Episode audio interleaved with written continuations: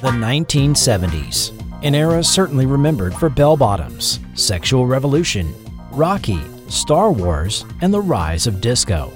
But for many, it was also an era of inflation, economic struggle, cultural and political controversy, crises, and change. This is not an invasion of Cambodia.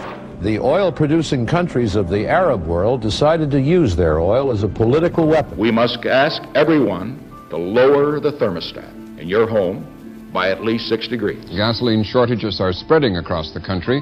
Odd even service, gasoline lines, and closed gas stations are becoming increasingly common. I shall resign the presidency effective at noon tomorrow. I, Jimmy Carter, do solemnly swear that I will faithfully execute that I will faithfully execute the office. It's no wonder that in this turbulent decade, prime time American television viewers often sought out programs that provided a comfortable respite from modern daily life.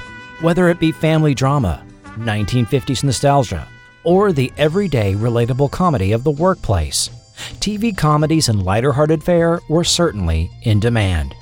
It was the success of TV sitcoms, in particular, that contributed greatly to the rise of network ABC from third place struggler to number one by 1976. By the following year of 1977, seven comedies showed up in TV's top 10 shows. And one of the biggest names in the sitcom world at the time was that of Garry Marshall. It's the story behind the 1979 Donna Pescow series Angie on the next Forgotten TV. We'll break down the episodes, the guest stars, the dated cultural references, and of course, go behind the scenes.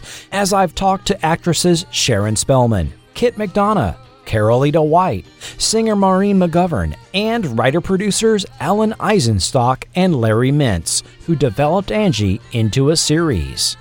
Hear the previously untold story about the original unseen pilot for Angie that featured different actors.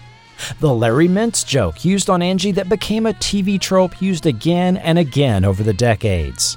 Go behind the scenes of Paramount Television during this classic TV era. What was it like as Angie, Happy Days, Laverne and Shirley, Taxi, Mork and Mindy, and the Bad News Bears were all in production on the same lot? Not to mention the movie Airplane, also starring Angie's Robert Hays, And hear about the Laverne and Shirley spinoff that never was. What did Maureen McGovern think about her hit song? And more.